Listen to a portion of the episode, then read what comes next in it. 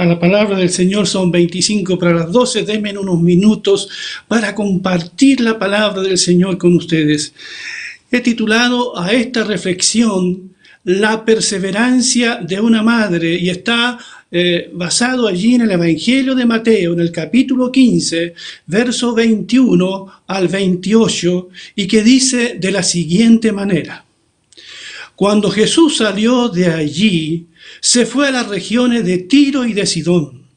Entonces una mujer cananea que había salido de aquellas regiones clamaba diciendo, Señor, hijo de David, ten misericordia de mí. Mi hija es gravemente atormentada por un demonio. Pero él no le respondía palabra. Entonces se acercaron sus discípulos y le rogaron diciendo, despídela pues grita tras nosotros. Y respondiendo dijo, yo no he sido enviado sino a las ovejas perdidas de la casa de Israel.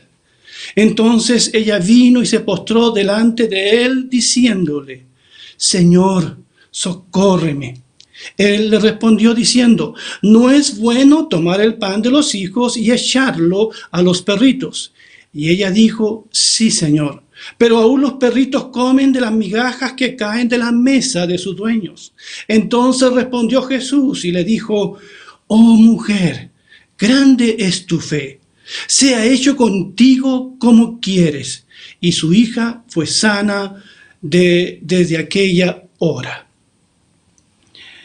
En el contexto de la celebración del Día de las Madres, Quiero que reflexionemos acerca de esta mujer que representa a muchas madres que no se rinden nunca cuando se trata de buscar, de procurar la salvación para sus hijos e hijas.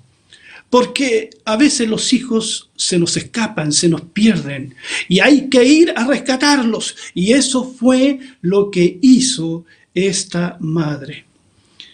El Evangelio dice que esta hija tenía un problema espiritual, de tipo mental. Ya no era ella, estaba siendo controlada por demonios. Pobre niña, pero también pobre madre. Pero esta madre buscará ayuda para su hija. No le importará ser rechazada. No le importará ser puesta a prueba, porque así es el amor de una madre por sus hijos, hasta que logra conseguir lo que se ha propuesto. Esta madre escucha que el Señor Jesús ha visitado la región donde ella vive. Ha escuchado de Jesús cosas maravillosas, que Él es rey, que Él es Señor, que hace milagros, resucita a muertos, que multiplica los panes y los peces para alimentar a una multitud hambrienta. Todas estas maravillas esta mujer ha escuchado de nuestro Señor.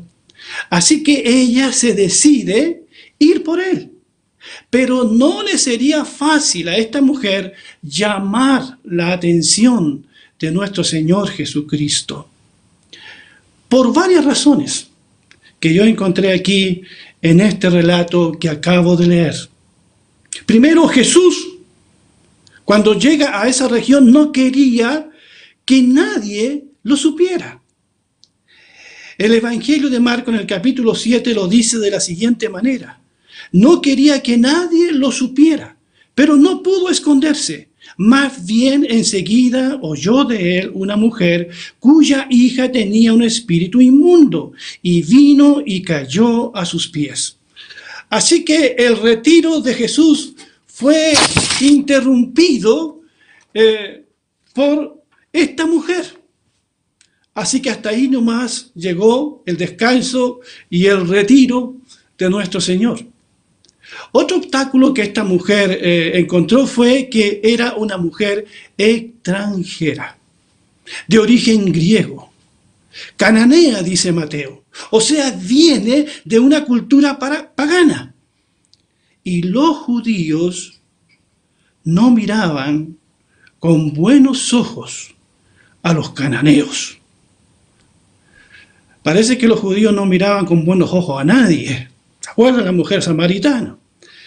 Entonces, todos estos obstáculos tenía esta mujer. Pero también era una mujer. Y las mujeres en ese tiempo casi no contaban. No tenían los privilegios que los hombres tenían. Así que tenían muchas desventajas, que digamos. Pero con lo primero que se encuentra esta mamá es con el silencio de Jesús. Cuando ella ve al Señor, le dice, Señor, hijo de David, ten misericordia de mí, mi hija es gravemente atormentada por un demonio. Pero él, Jesús, no le respondía palabra. Qué extraño es esto, el silencio de Jesús. Como es extraño a veces el silencio de Dios cuando oramos. ¿Por qué Jesús no le responde? ¿Acaso Él es indiferente? Claro que no o está probando la fe, la perseverancia de esta madre? No lo sabemos. ¿Pero esta mujer se rinde? No, no se rinde. Y nos da a nosotros, a todos los que estamos aquí escuchando, ¿verdad? Una lección. Porque muchas veces nos rendimos cuando oramos, cuando Dios inmediatamente no responde nuestras oraciones. Dejamos de orar. Pero esta mujer nos da un ejemplo de perseverancia en nuestras peticiones, ejemplo que nosotros debemos imitar. Ahora bien, los discípulos de Jesús no son de mucha ayuda para esta madre. Dice el Evangelio, entonces se acercaron sus discípulos y le rogaron, despídela, pues grita tras nosotros. Como ven, a estos discípulos no los conmueve esta madre, ¿verdad? Les molestan los gritos de esta mujer. O sea, los discípulos están siendo bastante egoístas. Ellos quieren deshacerse de esta mamá que clama por su hija porque los discípulos entienden que ese no es problema de ellos. Y le dicen a Jesús, despídela. Parece que era lo que siempre los discípulos pretendían. Recuerdo cuando Jesús está allí predicando y todo el día enseñando a una multitud y ya se hace tarde, casi noche, los discípulos le dicen a Jesús, Señor, despide a la gente para que vaya a sus casas a comer. Y Jesús les dice, denles ustedes de comer. O sea, parece que los discípulos rápidamente se querían deshacer de la gente necesitada. Eso es muy fácil. Lo que tenemos que atender sus necesidades.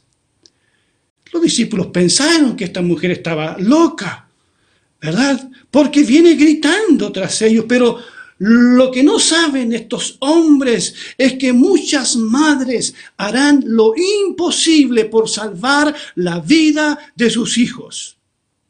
Porque la inmensa mayoría, la gran mayoría de las mamás, por no decir todas, aman a sus hijos e hijas.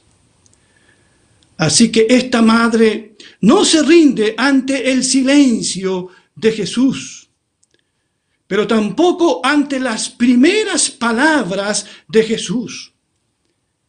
Y respondiendo dijo, yo no he sido enviado sino a las ovejas perdidas de la casa de Israel. Entonces ella vino y se postró delante de él diciendo, Señor, socórreme. O sea, esta madre no se conforma con la primera respuesta de Jesús.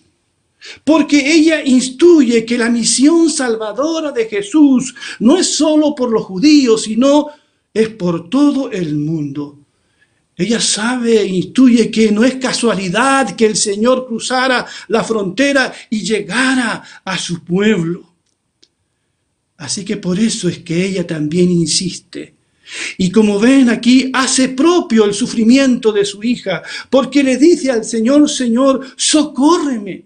No le dice, socorre a mi hija, le dice, Señor, socórreme. ¿Saben por qué? Porque ella está haciendo el dolor de su hija su dolor. La aflicción de su hija es también su aflicción.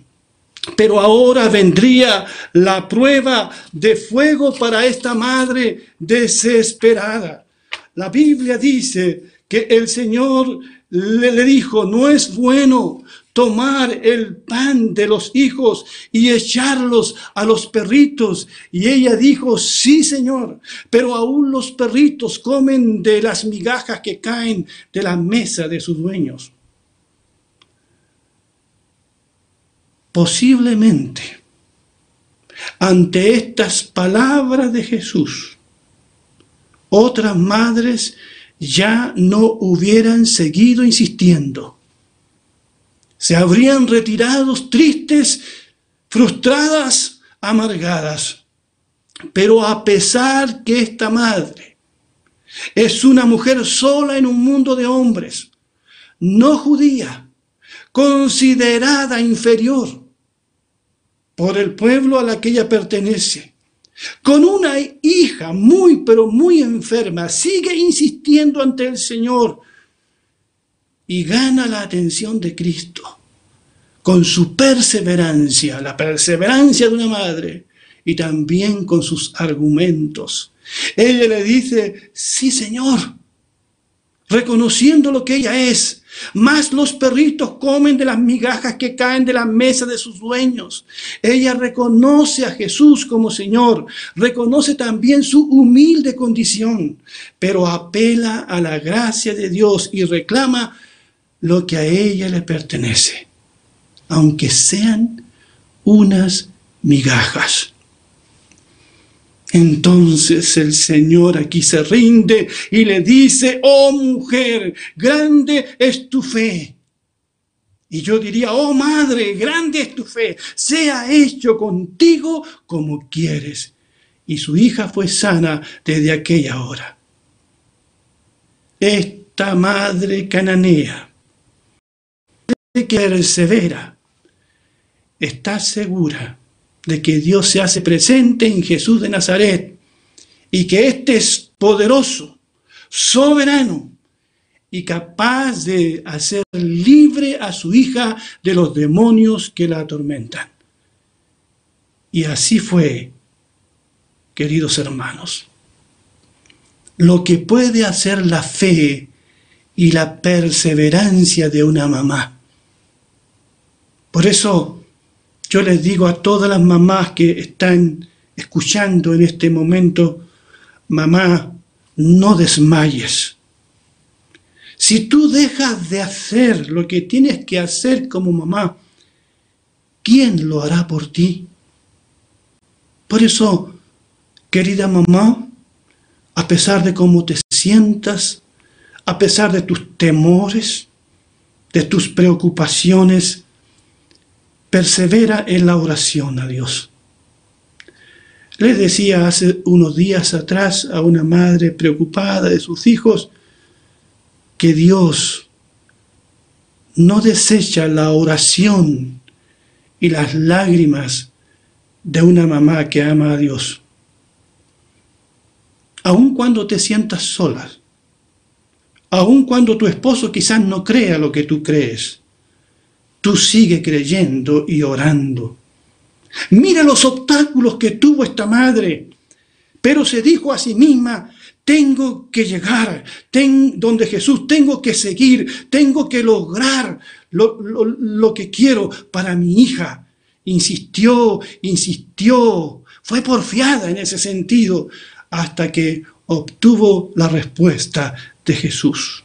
Por eso te digo, mamá, también, persevera en la crianza de tus hijos y confía en que esa palabra que tú has sembrado en el corazón de tus hijos un día dará fruto. Y persevera en el más grande ministerio que Dios ha dado a una mujer es el ser madre, ser educadora de sus hijos, acompañarlos en la etapa en que ellos más necesitan, cuando son pequeños, cuando son niñitos todavía. Así que adelante, Madre, que Dios te bendiga. Pero para terminar, quisiera decir unas palabras a los hijos e hijas que me pudiesen estar escuchando. Quise titular esta reflexión Migajas para una madre, pero encontré que ese título era muy fuerte, porque algunas madres eso es lo que parece que reciben de sus hijos, migajas. Unas migajas de su tiempo, de su cariño, de su afecto. Parece que tienen que andar rogando por una llamada de sus hijos cuando los quieren escuchar. Algunos, claro que sí, se acordarán de ella solo en este día. Eso todo el mundo lo hace casi. Pero el resto del año no se acuerdan mucho que digamos. Y muchas madres se conforman con unas migajas no es mucho lo que piden. Y si piden más, bien merecido se los tienen. Quiero recordarles a los hijos este mandamiento, este mandamiento que no ha pasado de moda, este mandamiento que permanece para siempre, porque la palabra de Dios permanece para siempre. Quiero recordarte, hijo, no importa la edad que tú tengas, puede ser niño, joven o ya un hombre adulto quiero recordarte este mandamiento. Honra a tu padre y a tu madre, para que tus días se alarguen en la tierra que el Señor tu Dios te da. Este es el primer mandamiento y el único que tiene una promesa de Dios. Dios quiere premiar a aquellos hijos que saben honrar y respetar a su madre. Para que te vaya bien, dice la promesa, y seas de larga vida sobre la tierra. Por eso, ocúpate de tu madre.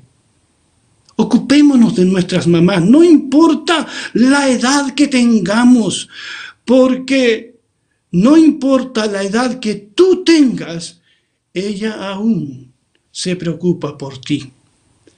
Quiero dar un abrazo sincero a todas las mamás que me están escuchando, a las mamás biológicas, pero también a esas mamás que no pudieron tener hijos, pero sienten como hijos a personas que han adoptado como tales o quieren como tales. Que Dios les bendiga también. Que en este día sientan el amor del Padre.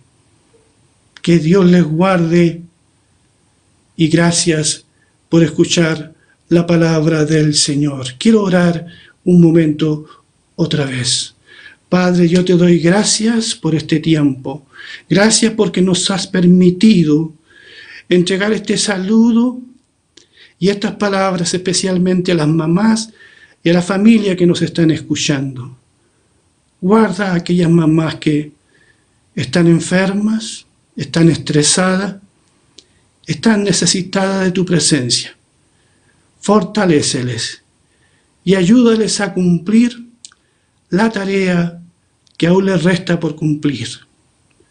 Que podamos aprender de esta madre que fue perseverante.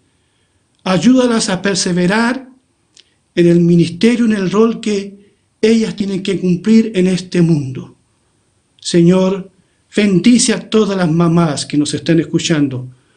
Guárdalas del mal y bendícelas, Señor. Te lo ruego y te lo pido en el nombre de tu Hijo Jesús. Amén y amén.